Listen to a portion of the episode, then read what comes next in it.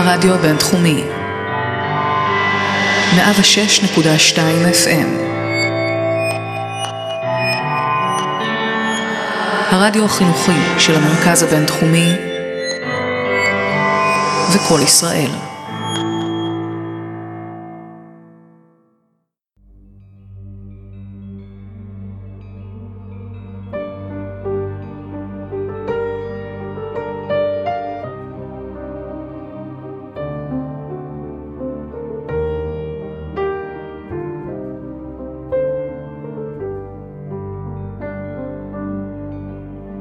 צוחק, קשה לי לא לצחוק איתך. אתה בוכה, ולי נשבר הלב ממך. זה אתה שעוזר לי לשכוח הכל ואפילו את עצמי מביט בך, מביט באושר אמיתי שבקלות מחזיר אותי אל ילדותי, ממלא את יומי ובלילה, הנסיך של חיי מחייך בחלום.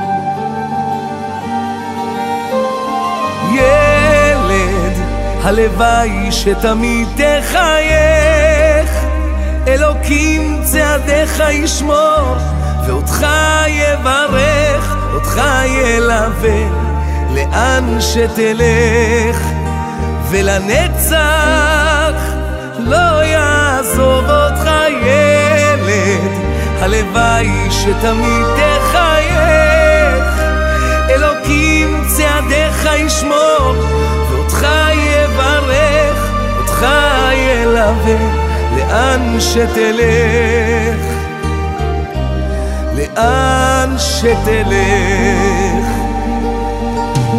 אתה תמיד יכול עליי להישען, ואם צריך, גם את חיי לך אתן, שתגדל לבקש את הצדק, וכל החיים תבחר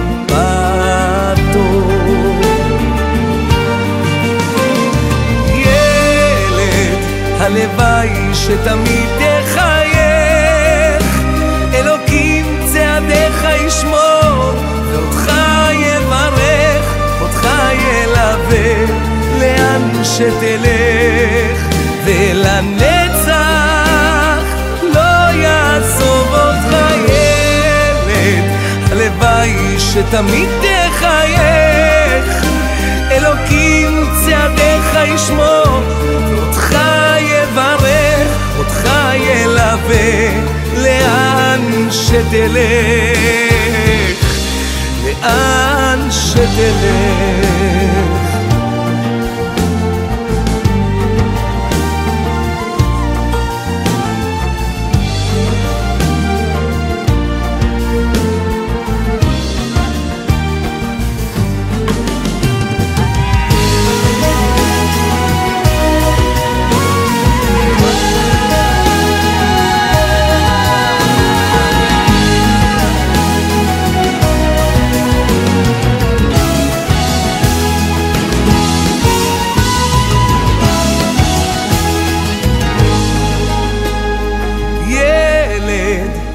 הלוואי שתמיד תחייך, אלוקים צעדיך ישמור, ואותך יברך, אותך ילווה, לאן שתלך, ולנצח.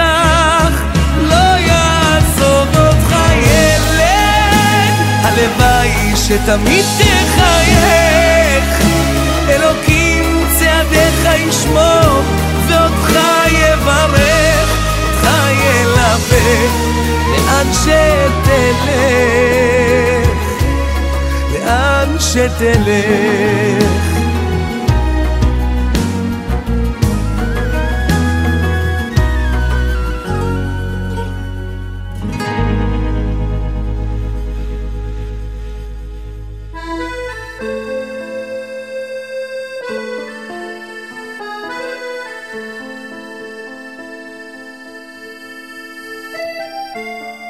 לכולם, כאן יקיר אלעזרי, ואתם מאזינים לרדיו הבינתחומי 106.2 FM. בפרק זה נביא את סיפורו של ארז שגיא, זכרו לברכה. ארז נפל בקרב במבצע צוק איתן ביום א' באב, ה-28 ביולי 2014.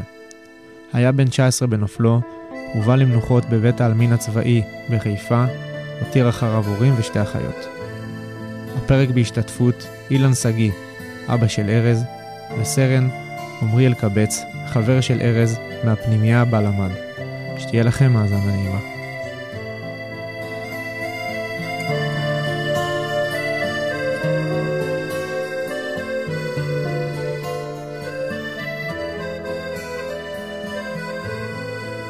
שלום לכולם, אני אילן שגיא, אני אבא של ארז שגיא, לוחם גבעתי שנהרג בצוק איתן. ארז נולד ב-4 לראשון 1995. אנחנו קראנו לו ארז כי רצינו שיגדל גבוה, חזק, בדיוק כמו עץ ארז. ארז מאוד אהב בעלי חיים. הוא... אני חושב שלא היה שום בעל חיים שהוא לא דאג שיהיה לנו בבית. זה, אם זה התחיל מעכברים, הגיע לחתולים, הגיע לכלבים, הגיע לדגים, הגיע גם לנחשים. אני לא אשכח שהוא היה קטן, עוד לפני הפנימייה הצבאית, הוא הביא לנו נחש הביתה. ואני, הפחד הגדול שלי זה נחשים. והנחש הזה שהיה באקווריום אצלנו בבית במשך איזה שבועיים, גרם לי לאיזה שינה, לא ישנתי. וכל יום הייתי מתחנן אליו, בבקשה, בוא נשחרר את הנחש. אבא לא ישן בלילה, בוא נשחרר את הנחש. שילמתי מחיר גבוה לנחש הזה, שחררנו אותו בסוף. ארז מאוד אהב לצייר. לא רק שהוא אהב לצייר, הוא גם היה מצייר יפה. לי קשה אה, לזכור את ארז. אני זוכר את ארז בתור תינוק. אחר כך קשה לי מאוד לזכור אותו, כי אנחנו כזוג צעיר שהתמודדנו בחיי היום-יום, אה, מחויבויות למשכנתה, לבית, עבדתי מהבוקר עד הלילה, בקושי יצא לי להיות איתו. ושהוא החליט שהוא הולך לפנימייה הצבאית בעקבות פלייר שהגיע אליו כשהוא היה בחטיבת הביניים, אני לא כל כך רציתי. אני אמרתי לו, ארז, אתה בן 15, יש לך עוד זמן, תסיים את הלימודי התיכון, תתגייס לצבא כמו כולם, תעשה קורס קצינים, אבל כרגע אני רוצה שתהיה איתנו. אז הוא אמר לי במילים האלו, אבא, אם אני רוצה לתרום למדינה ולתת יותר, זה רק אם אני אהיה בפנימיה הצבאית ואני אהיה מפקד. וזה מה שאני רוצה. אני בתור מפקד יכול לתרום הרבה יותר טוב למען המדינה שלנו. האמת שבמילים האלה הוא, הוא קצת שכנע אותי, כי ארז חונך על אהבת ארץ ישראל. אצלנו בבית שמענו רק מוסיקה של ארץ ישראל היפה. קיבלנו את זה ברגשות מעורבים. אשתי עדנה, אימא של ארז, היא הייתה מאוד בעד. אני הייתי, איך אומרים, נגד חצי קלאץ', אבל בסוף הוא הצליח. יום אחד הוא בא אלינו ואומר לי, אבא, אימא, התקבלתי לפנימיה הצבאית. נכון שאני קצת הרגשתי לא נוח, הרגשתי שאני כבר בגיל 15 מאבד את ארז לטובת הצבא. מצד שני הייתה לי גאווה. הגאווה שהבנתי שלפנימיה הצבאית כל שנה רוצים להתקבל בסביבות 1,500 בני נוער איכותיים מאוד, שרוצים להתקבל לפנימיה הצבאית, ואחרי מיונים ומבחנים מתקבלים בסביבות ה-50-60, ואז הבנתי שאם קיבלו את ארז לפנימיה צבאית, אז uh, יש בבן שלי משהו. שמי עמרי אלקבץ, בן uh, 25, uh, גר ברמת גן, חבר של ארז מפלוגת חץ uh, מהפנימיה הצבאית.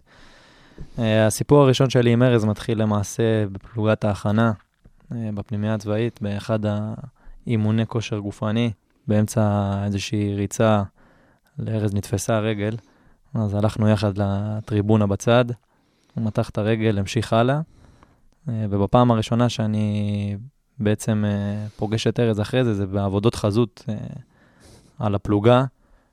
למעשה, אחרי שהתקבלנו, ארז בא לג אחרי, סדר גודל של יום או חצי יום אחרי, שהפלוגה עובדת במרץ לקראת תחילת שנת הלימודים.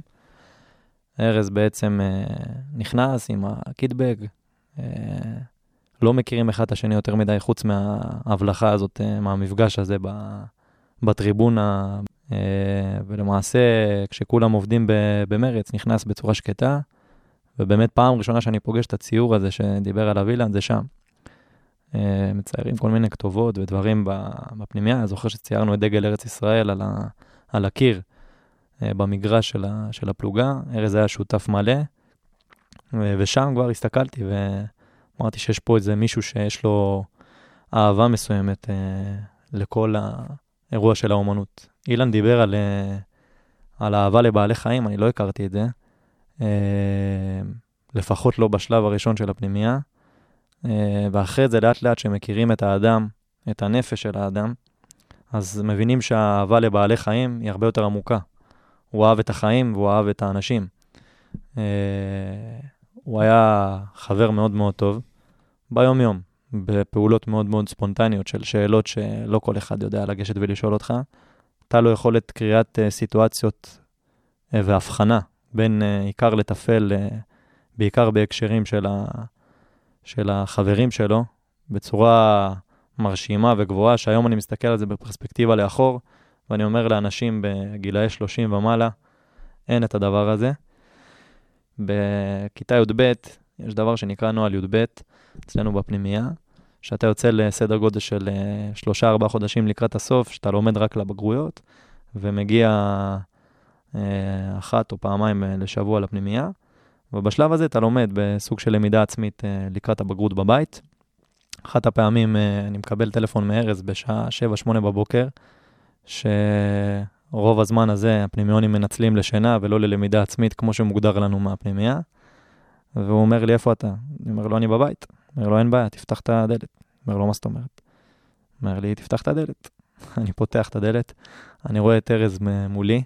היה אצלנו אז בפלוגה, בפנימייה, הכניסו את הסאנין, זה איזה צבע לשיער, שהייתה טרפת בפלוגה עליו, כולם רצו להיות בלונדינים, אה, חתיכים ויפים. אז uh, ארז בא עם הסאנין uh, ביד אחת, ועל השיער שלו גם. הלכנו לבריכה בצימרים שלי, וישבנו יום שלם, ויש לי עוד תמונות מה, מהיום הזה, אה, וזה רק מוכיח על ארז שהוא ספונטני והוא חבר טוב, והוא פחות אה, איש של דיבורים, אלא איש של, אה, של מעשים. זה רגע בהקשר החברי ועד כמה ארז היה אדם ספונטני. אני רוצה לספר רגע על האינטליגנציה הרגשית של ארז. הוא ידע לגעת בנקודה גם של חניכים וחברים שהם לא, הם לא הטייפקאסט שלו. זאת אומרת, הוא ידע להסתכל לאנשים בעיניים ולדעת uh, בדיוק uh, מה עובר עליהם. קרה לא אחת uh, שהוא שאל אותי מה קורה איתי, והבין שיש איזשהו משהו ש, שמציק ומפריע. יכול להגיד שהוא חד הבחנה בצורה פנומנלית. כבוד לסמלי המדינה. זה איזושהי, איזושהי נקודה שרשמתי לעצמי שפה אי אפשר להתעלם מזה, אילן ירחיב גם יותר. אה, אני בטוח, אבל uh, ארז חשיבות יום הזיכרון וחשיבות הטקסיות והסמליות, וה...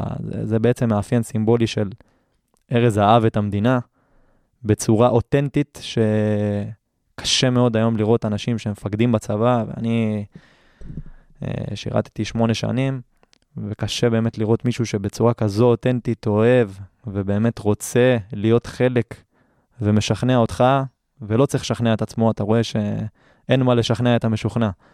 הבחור בכיתה י"א, אה, היה לו חשוב להיות על מדין בטקסי הזיכרון של הפנימייה, של הריאלי. היה חשוב לו האירוע הזה, היה חשוב לו לזכור את זכר הנופלים. אני זוכר אה, את אחת הפעמים שארז עשה, היה לנו נוהל של הנצחה שבועית או דו-שבועית בפנימייה, לחלל בפנימייה.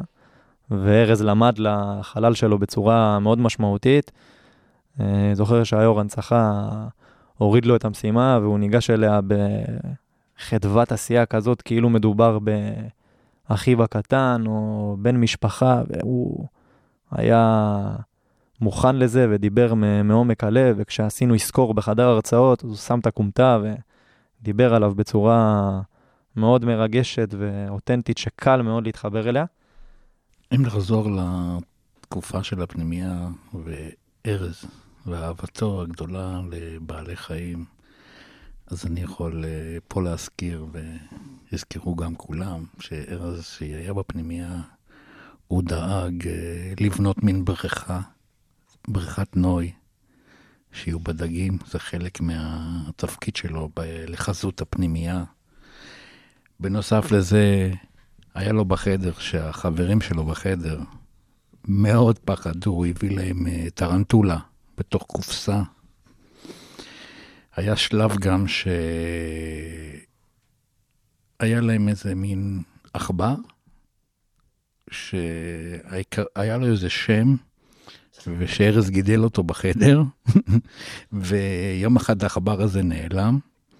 הוא הלך, אה, כתב שלטים ופיזר בכל הפנימייה, אה, לא זוכר את השם של העכבר. הוא נעלם, חייבים לחפש אותו, ולמען המטרה הוא רתם את כולם לחפש את העכבר הזה, אני לא זוכר בדיוק מה שקרה. אני לצערי נולדתי לאבא, זיכרונו לברכה, שנפצ... שהוא נפצע במלחמת סיני עם 60 אחוז נכות, והיה קשור למשרד הביטחון, והיום, אחרי לכתו של ארז, משרד הביטחון רודף אותי עוד, וזה עד יום מותי. אה, לגבי יום הזיכרון, לארז זה היה ערך עליון, יום הזיכרון. הוא היה הופך עולם כדי להיות בערב יום הזיכרון לחללי צה"ל. יותר מזה, חודשיים לפני שהוא נהרג, הוא כתב לנו שהוא רוצה לעשות קעקוע, ושבקעקוע יהיה כתוב, במותם ציוו לנו את החיים. בו שאל אם נכתוב את זה בעברית או לכתוב את זה באנגלית. את הקעקוע הזה, היום, עדנה קעקעה את עצמה, אשתי, מה שארז רצה אז. אה, אני זוכר סיפור של יום זיכרון, שארז הגיע הביתה כדי להגיע ליום הזיכרון, וביקש מחבר שלו, מ... מהילדות, לא מהפנימייה, שיבוא איתו ליום הזיכרון, זה בדיוק חבר שרק התגייס לצבא. החבר הגיע אליו עם מדים אזרחיים, למרות שהוא כבר חייל. וארז אמר לו, מה זאת אומרת אתה בא עם אה, מדים אזרחיים? אומר לו, תשמע, יש לי מדים שהם חדשים והם כאלה, ואני לא משופשפים ולא כלום, ואני... אמר לו, תקשיב טוב, עכשיו אתה הולך לבית שלך, אתה הולך להחליף את המדים למדי צה"ל, אתה תהיה גאה במדים האלה, ואתה תבוא איתי לטקס. וזה מה שקרה. חבר שלו הלך, החליף את המדים, והם הלכו ביחד ליום הזיכרון. יום הזיכרון, ארז. זה באמת היה ערך עליון. זכור לי קודם כל, כל השלב, אה, תהליך הסיום שלנו בפנימייה, כלל אה, שבוע צלילה באילת. בשבוע הזה אני וארז אה, חלקנו את אותו חדר, ושם היה לנו הרבה שיח על לקראת הגיוס. ארז בסופו של דבר אה, בחר והתגייס אה, לגבעתי בחודש מרץ. למעשה הוא דילג על שלב הטירונות יחד עם עוד שני חברים מהפלוגה, ואנחנו פעם הבאה שנפגשים זה בשטחי הכינוס בארי, קיבוץ בארי בדרום. בשטחי הכינוס בקיבוץ בארי בדרום, מביאים לנו אספקה לא נורמלית של uh, הרבה ממתקים, חטיפים, בקיצור, עם ישראל במיטבו. אה, ואחד הדברים שמביאים לנו בשביל להפיג את המתח זה סטנדאפיסטים. ערב אחד הביאו לנו סטנדאפיסט אה, שהוא חוד החנית. ממש, אני זוכר שהתפקענו מצחוק, וזה היה איזה מפגש כינוס פנימיון עם שלוש שנים מעלינו, חלקם מ"מים, אנחנו אה, אה, בקורס מ"כים, בביסלח, היינו בביסלח 17, פלוגה א' ופלוגה ב', אה, וממש אחרי המפגש אה, בסטנדאפ, אנחנו יוצאים החוצה למפגש פנימיונים, מה שנקרא לעבד את, ה, את הסטנדאפ. וחוד החנית של המפגש, כמו ב-90% מהמפגשים החברתיים, זה ארז, שהיה מכניס מין uh, חדות uh, צינית, שובר את הקרח. Uh, באמת שהיה עדיף שארז היה עולה uh, לסטנדאפ הזה מאשר הסטנדאפיסט עצמו, ואני אמרתי את זה גם בלייב. Uh, יאמר לזכותו, ולא, ולא שנה או שנים אחרי. Uh, הוא באמת ידע uh, לנתב את, ה, את החשש, את, ה, את העצב, את, ה, את כל החששות לקראת המלחמה ואת הלא נודע. בסוף אה, אנחנו התגייסנו רובנו, מחזור נוב 13, הוא לדעתי אחד החיילים הצעירים שנלחם במלחמה מבחינת uh, ותק. הוא היה בסך הכל שלושה וחצי חודשים, uh, עד ה-28 ביולי. זה בעצם שלושה וחצי חודשים בצבא, שאחריהם בצורה כל כך בוגרת, שאנחנו בשטחי כינוס, הוא משרה אווירה כזו נינוחה, אה, וזה בעצם אה, זיכרון מרכזי שלי ממנו בגיוס ובעצם בצבא לפני הלחימה בצוק איתן. אה, לקראת סיום י"ב בפנימייה הצבאית, חניכי הפנימייה מתבקשים לומר לאן הם רוצים ללכת, לאיזה חיל, איפה לשרת ואיך לשרת. החלק החשוב בפנימיה הצבאית, שאת החניכים בפנימיה הצבאית מחנכים לשרת בגדודים, לשרת בחילות השדה, לשרת כדי לשמש דוגמה לחיילים שלא באו מהפנימיה הצבאית, ולנטוע בהם את הערכים, את ערכי הפנימייה, את הדרך הקשה ואת ההשקט ובבטחה. כשהגיע תורו של ארז, אשתי, עדנה, אימא של ארז, אמרה לו, שמע, למה אתה לא תלך אה, ותנסה להיות בקורס חובלים? הוא אמר לו, לא, לא חינכו אותי לזה. אבל היא לחצה, והוא כמו כל ילד טוב, אמר, אני אלך לקורס חובלים. כשהוא הגיע לקורס חובלים, והוא עמד שם בפני המיונים, אז שאל אותו שם מפקד בקורס חובלים, אתה רוצה להיות פה בקורס חובלים? הוא אמר לו, לא, אמא שלי רוצה. שוחרר אותו, אמר לו תודה, אתה משוחרר. וזהו, ואז ארז ידע תמיד שהוא רוצה את גבעתי. תמיד הוא אמר, סגול לא יורד במים. והוא הגיע לגבעתי. אני זוכר שאחד המפקדים בגבעתי שבא לבקר אותנו אחרי האסון, מספר לנו על ארז, שהוא ביקש מארז לבוא לרעיון, וכשארז הגיע לרעיון הוא שאל אותו, למה אתה מת... מה הכוונות שלך, לאן אתה רוצה להגיע, מה התוכניות שלך. ואז הוא סיפר לנו שארז, חד וחליק אמר לו, אני רוצה לשבת בכיסא שלך, אני רוצה להחליף אותך. וזה יקרה. ואותו מפקד שסיפר לנו את הדבר הזה, אני לא אשכח, אני אף פעם לא נתקלתי בחייל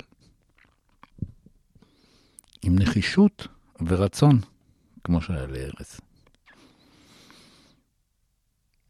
תראה, יש סיפורים על ארז, המון שלא ידענו עליהם. לא ידענו על זה לפני כן. סיפור אחד שמאוד ריגש אותי זה שכמו שכולם זוכרים וצריכים לזכור את הסולידריות הגדולה שהיה במלחמת צוק איתן, כל עם ישראל התגייס למען החיילים, אם זה בגני ילדים, אם זה בתי ספר, שדאגו לשלוח חבילות שי לחיילים, לפלוגה שארז היה בה, שהם היו בשטח כינוס, הגיעו אליהם חבילות שי מאיזשהו גן ילדים, ועל כל חבילה היה רשום שם הילד ששלח ואת המספר טלפון.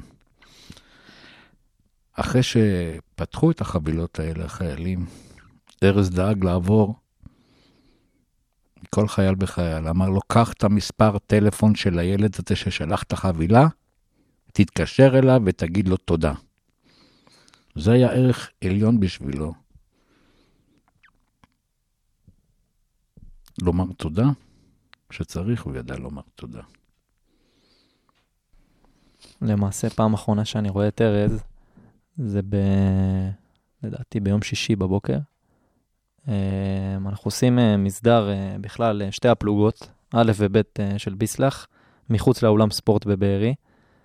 עושים מסדר ציוד קרבי, ואז נבחרת כיתה אחת, לדעתי כיתה א' של, או ב' של ארז, להישלח לפילבוקס, ואנחנו יודעים שאנחנו מחכים לשין.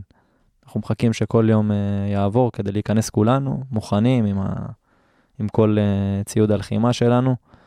אה, ואז אה, בעצם אה, אומרים שלום מאוד מאוד ספונטני.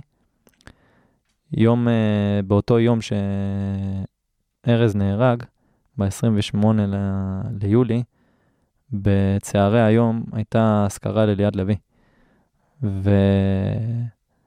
ובאותו היום היה צריך נציג שייסע לביסלח בשביל להביא אספקה של בקבוקי מים לשטחי כינוס.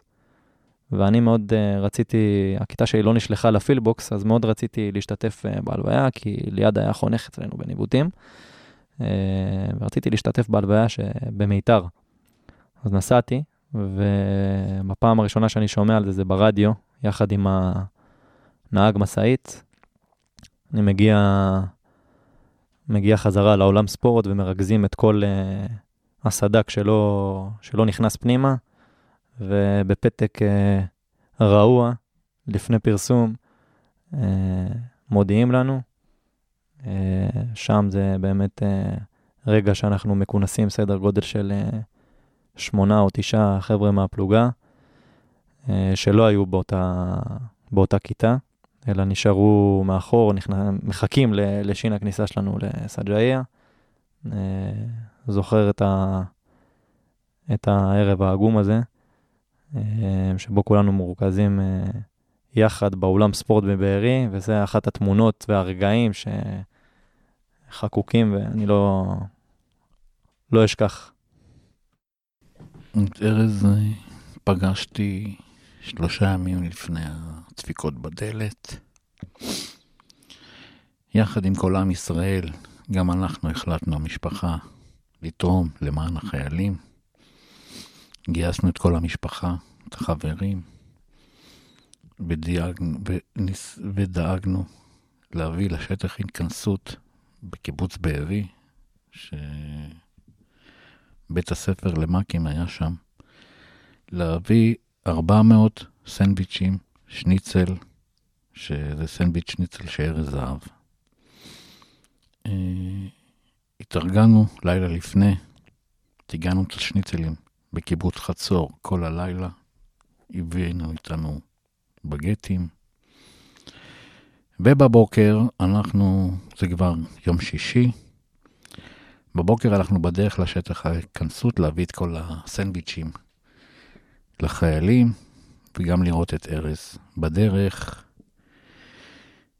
אה, נודע לנו שאלוף פיקוד דרום החליט על כל השטחים האלה כשטח צבאי סגור, אין יוצא ואין בא. ואנחנו עם 400 סנדוויצ'ים בדרך ומבולבלים. בסוף הזעקנו את, ה...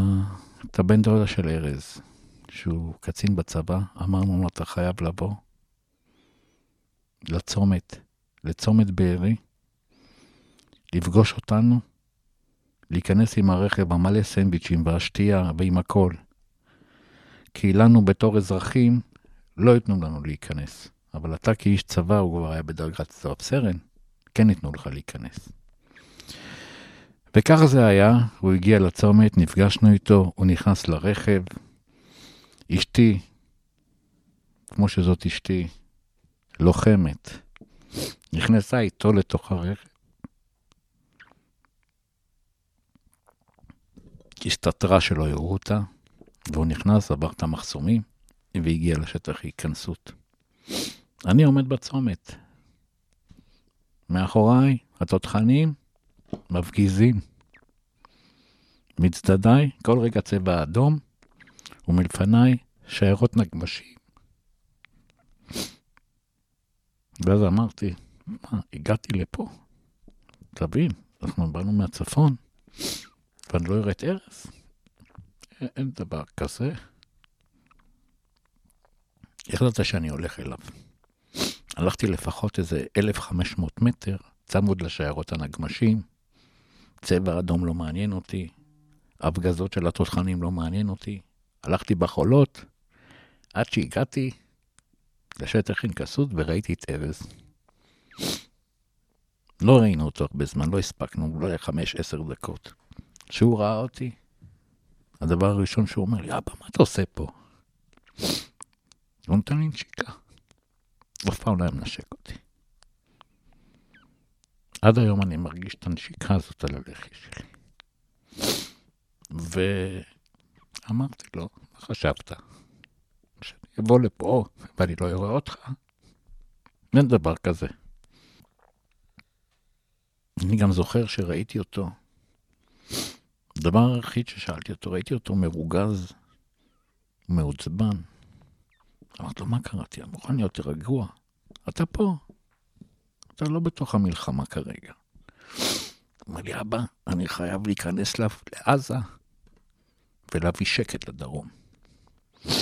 אמרתי לו, ארז, תזהר, הם יוצאים כמו עכברים מתוך המנהרות. וזהו, נפרדנו ממנו עם רגשות מאוד קשים. ונסענו, נסענו בדרך צבע אדום, אנחנו עוצרים בצד, מתחבאים מתחת למכוניות. ממשיכים לנסוע צבע אדום, מתחבאים מתחת למכוניות.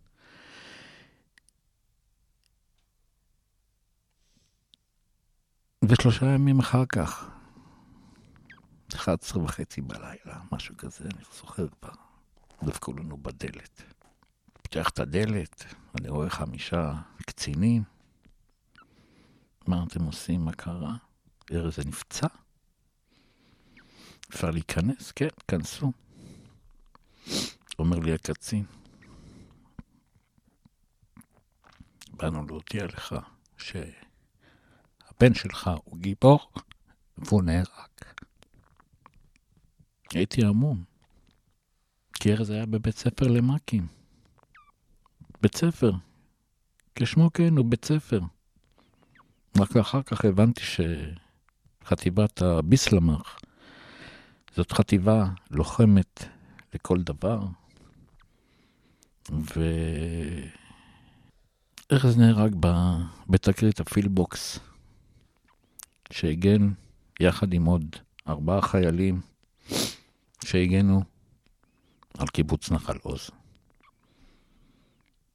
הם נהרגו מחדירת מחבלים, ממנהרה, מנהרה שידוע עליה, מנהרה שהייתה מוכרת, אבל לא היה מי שידאג לטפל במנהרה הזאת. אני זוכר uh, שהראשון להודיע לנו בקבוצת וואטסאפ uh, של הפלוגה הוא קנפי, אחרי שהוא מקבל את ההודעה מעדנה, אימא של ארז. אה, בהחלט אה, תחושות מאוד מאוד קשות, אה, רגעים של בלבול, אחרי זה הלוויה, שבסמוך אליה אנחנו נדרשים לחזור חלקנו לסג'איה, חזרה, חזרה למלחמה. אחרי שמונה חודשים בצבא, להידרש לעשות סוויץ' כזה, מאוד קשה, וגם אחרי שמונה שנים בצבא, לעשות סוויץ' כזה מ... מצב כל כך פגיע אישי, אה, בעצם להיכנס חזרה למקום שלקח את אחד החברים הטובים שלך, את אחד משלנו, אה, מאוד מאוד קשה. אני יכול לספר שבאופן אישי, שלוש שנים אחרי, בשנת, אה, תחילת שנת 2017, אני כסמ"פ בגדוד 101, תופס אה, קו בעזה, בקיבוץ בארי, בנחל עוז. אה, אחד מהקווי דיווח שלי הוא הפילבוקס, בעצם אה, מעבר בארי. אה, ובמשך חצי שנה, אני כל יום מסתכל אה, בעיניים של אה, עמדות שומרי הספר, זה נקרא, אה, בגדר אה, של עזה, שהפילבוקס אה, הוא ת"פ תחת פיקוד הגזרה שלי. אה, חודש לפני סיום התפקיד שלי ויציאה ל- ללימודים, אה, אני מדבר עם אילן ומספר לו באמת שאני סמ"פ בגזרה, שהפילבוקס אה, תחתיה.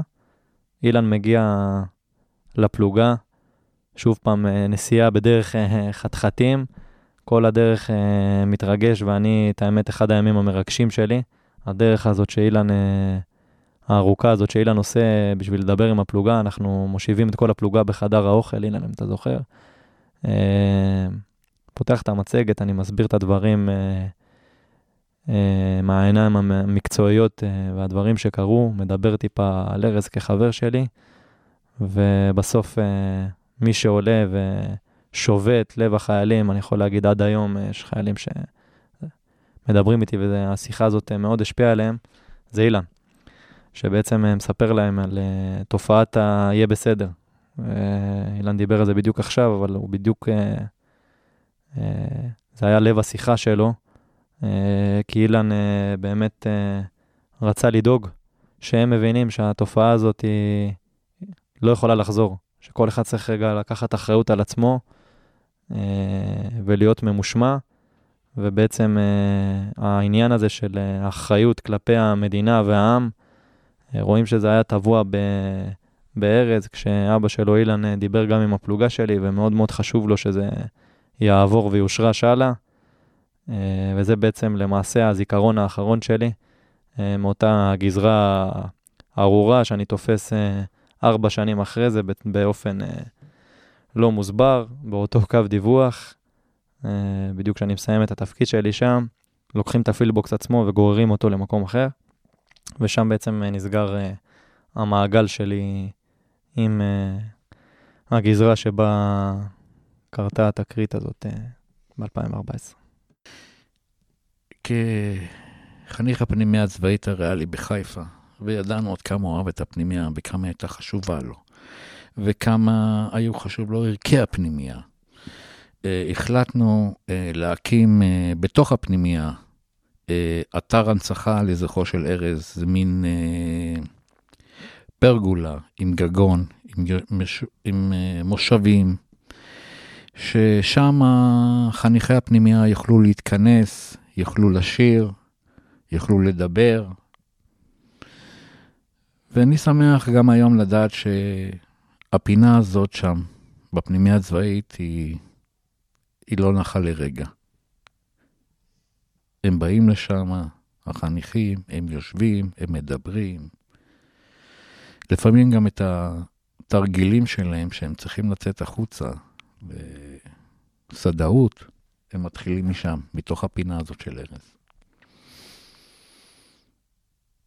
יכול לספר שבקיבוץ אה, שדמות אה, דבורה בצפון ליד אה, כפר תבור, הקימו את שביל החמישה, שביל של חמשת ההרוגים בתקרית הפילבוקס, שבה איבדנו את ארז, ומאז למעשה כל שנה יש אה, צעדה לזכר ארז שמארגנת המשפחה שלו, אה, בת המשפחה שלו, ניצן, אה, וכל שנה אנחנו מגיעים לשם, מופקות חולצות לטובת האירוע, ובסוף יש טקס שבו יש שיתוף ודברים על ארז, שכל פעם, כמו שאילן סיפר, מגלים דברים חדשים ונקודות ש... שלא הגענו אליהם. ואחד הדברים הכי בולטים זה שלצורך העניין החולצות שמוציאים הן חולצות בצבע לבן, שעליהן יש את הציור של, של ארז, עם, ה, עם העיניים הכחולות, והחולצה הזאת היא חולצה שמשמשת את כולנו לחולצה שמתחת למדעי האלף.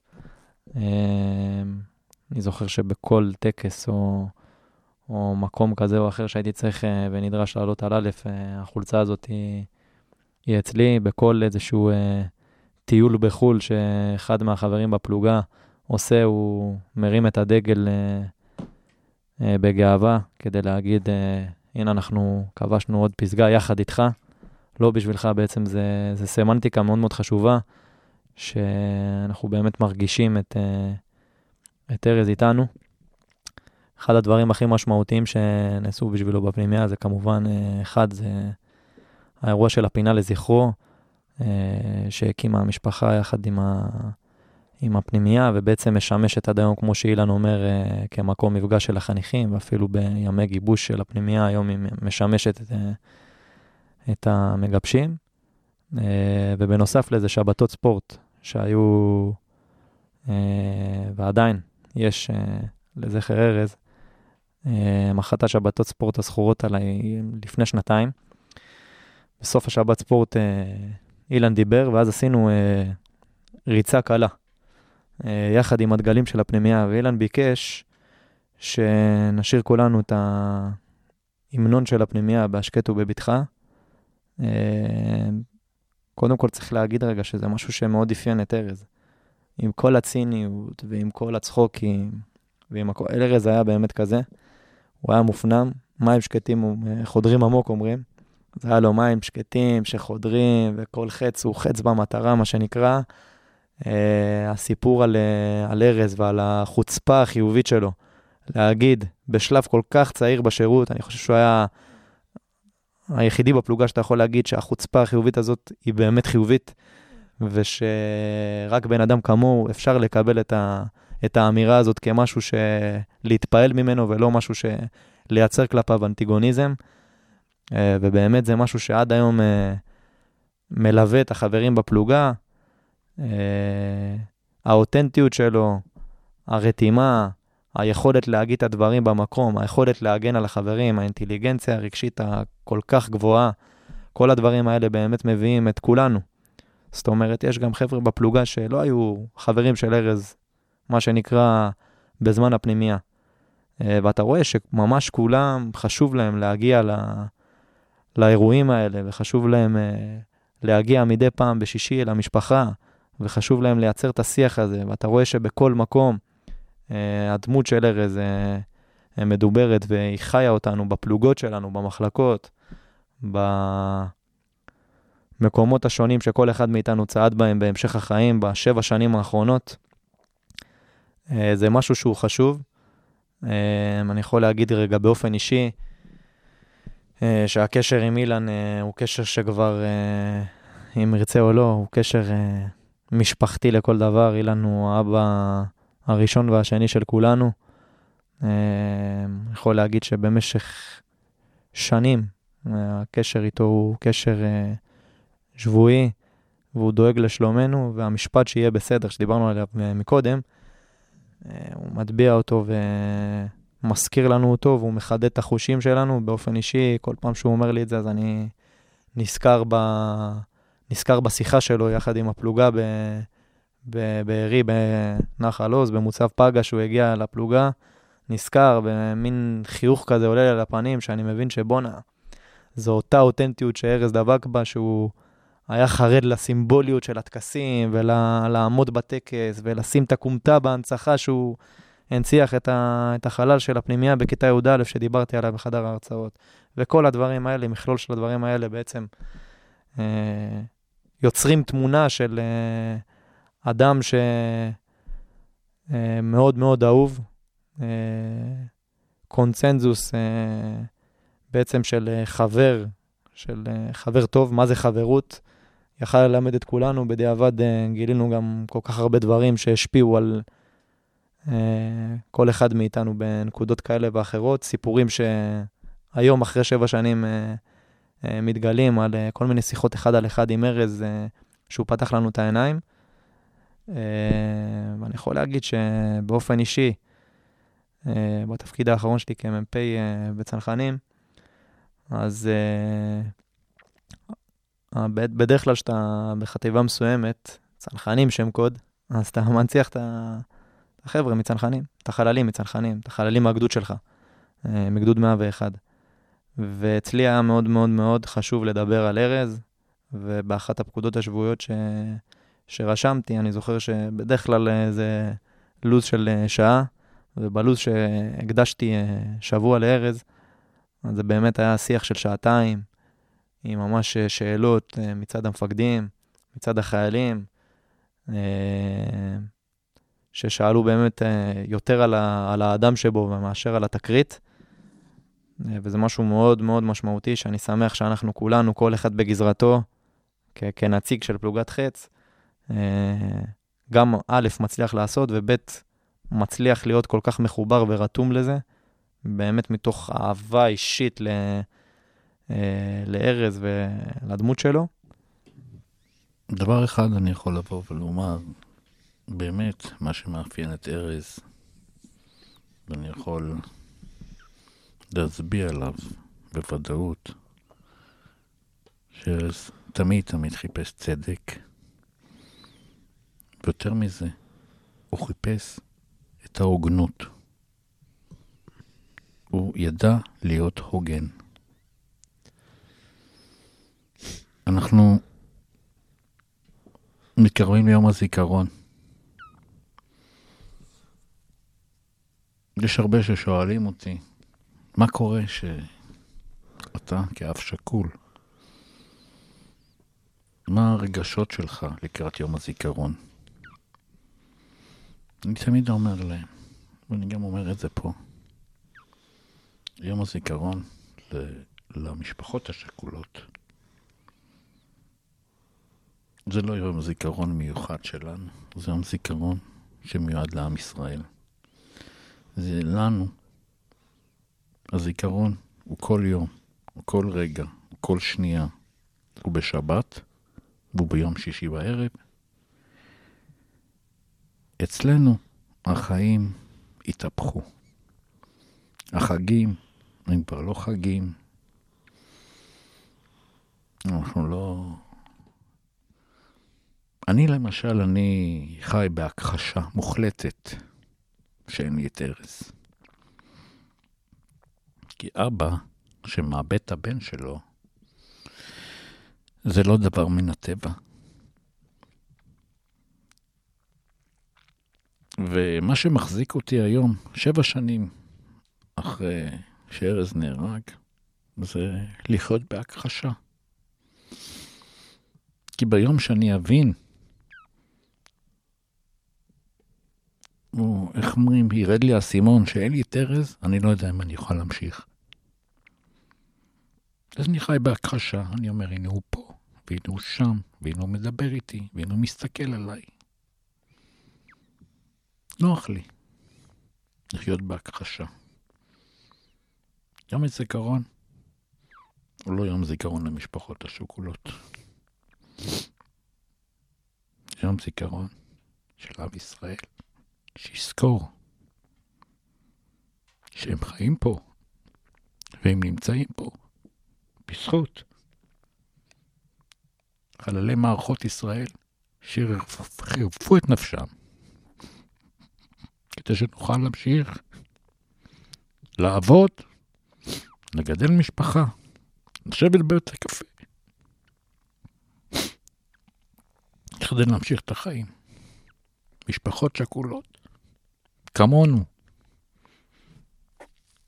החיים הם כבר לא חיים.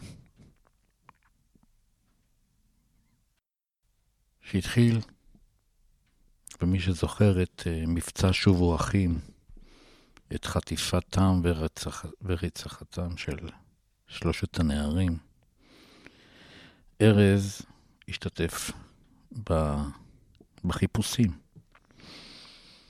כשהוא השתתף בחיפושים, לא היה לו טלפונים. לקחו להם. ובאותה תקופה הייתה יום הולדת לאימא שלו. והוא לא יוכל להתקשר ולהגיד לה מזל טוב. אז בערך כמה ימים אחר כך, שהיא קיבל את הטלפון, הוא גם לא יוכל להתקשר, אז הוא כתב לה הודעת וואטסאפ,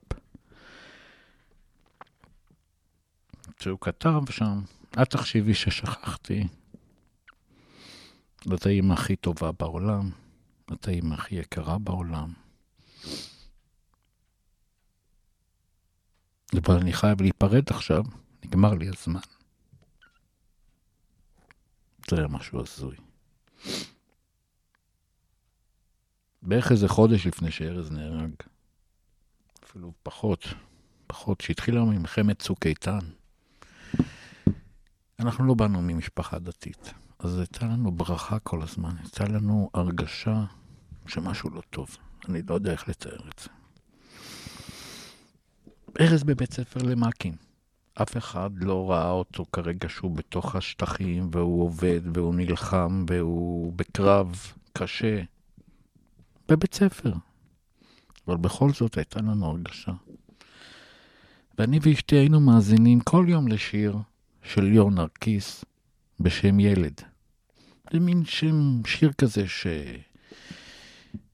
שילד, אלוהים תמיד איתך, אלוהים את צעדיך ישמור, אלוהים יברך אותך. וזו מין הייתה תפילה שלנו. היו גם ימים שעדנה לא רצתה ללכת לעבודה. אני אומר לה, מה קרה? אין, היא לא הולכת לעבודה. אמרתי לה, הבן שלה חי. הבן שלך לא מת. היו ימים שהייתה קמה בבוקר בוכה, אני אומר לה, מה קורה לך? זה היה משגע אותי. עוד לפני שדפקו לנו בדלת, תבין, ההרגשה שמשהו הולך לקרות, זה דבר הזוי ביותר. זה לא... הייתה לנו את ההרגשה.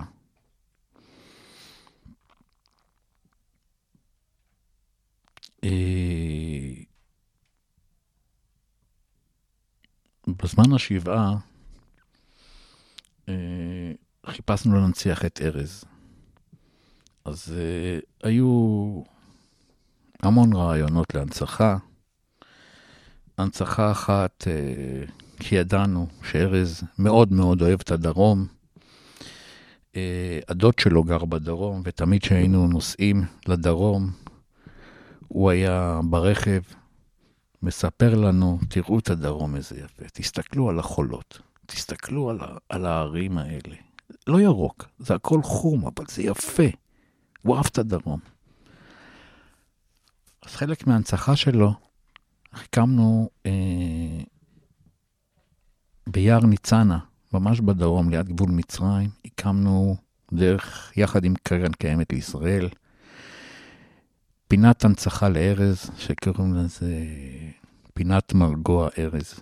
זה מקום בתוך היער עם אה, שולחנות קק"ל, שאפשר לעשות שם על האש, שאפשר שם לישון, אה, ממש חניון כזה. וזה פינת מרגוע ארז. אה, אחר כך אמרנו, בואו נעשה שיר. ואז נזכרתי בשיר הזה ילד, שאני ועדנה כל פעם היינו שרים. וחיפשתי לדעת מי כתב את המילים ומי הלחין. ואז התברר לי שמי שכתב זה היה יוסי גיספן, ומי שהלחין את השיר זה היה תומר הדדי. החלטתי שאני יוצר קשר עם תומר הדדי.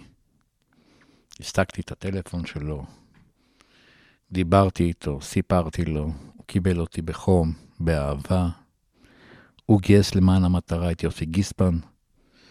יוסי גיספן יצר איתי קשר, שביקש שלח לי חומרים על ארז, תמונות שלו, כל דבר שהוא כתב, שכתוב, הכל. חלק מהחומרים האלה שלחתי לו את הברכה שהוא כתב לאימא שלו לכבוד יום ההולדת. אל תחשבי ששכחתי. אותה הודעת וואטסאפ נכתב עליה שיר, שאת השיר אה, ביצע באהבה, באהבה הוא ביצע. זה גיא זוארץ, ואחיו רועי זוארץ, ש... שהפיק את כל ה... את ההפקה המוסיקלית של השיר. שיר שתמיד יום הזיכרון, מאז שזה כבר שש-שבע שנים שמשמיעים אותו בימי זיכרון. השיר שמדבר לכולם. אבל השיר הזה, שאני שומע אותו, כשאני מגיע לרגע ששרים, חייב להיפרד, נגמר לי הזמן, זה גומר אותי. אני כל הזמן, עד היום אני שואל, למה הוא התכוון? למה? מה היה מאחורי המילים היה משהו, לא סתם. אני חייב להיפרד, נגמר לי.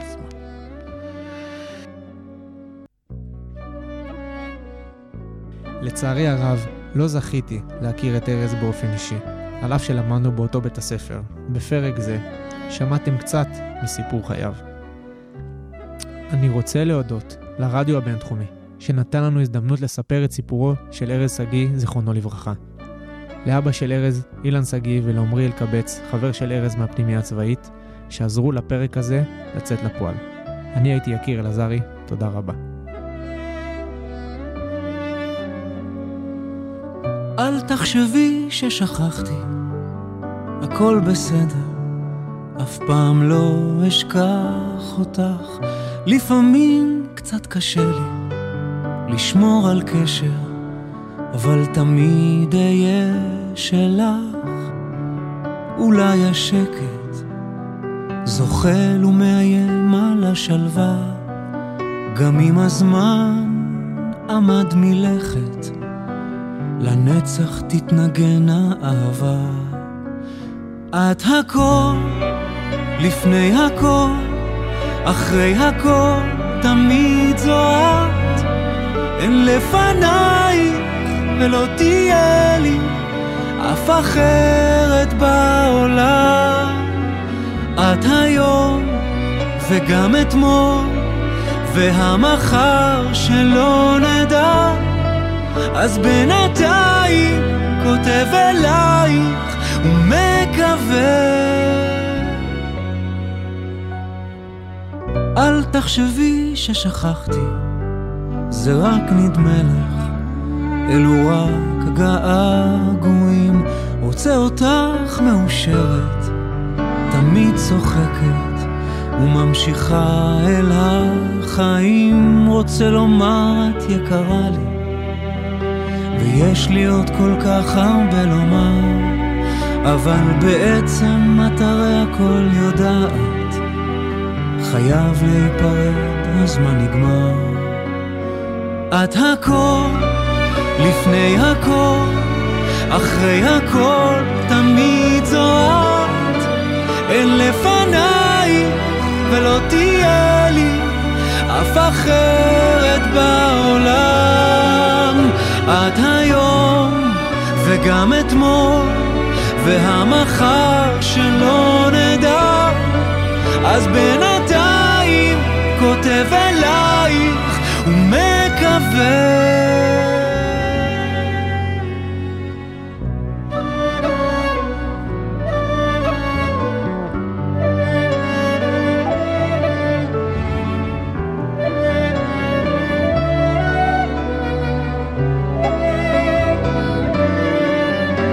את הכל, לפני הכל, אחרי הכל, תמיד זו את. אין לפנייך ולא תהיה לי אף אחרת בעולם. את היום וגם אתמול, והמחר שלא נדע, אז בינתיים כותב אלייך ומקווה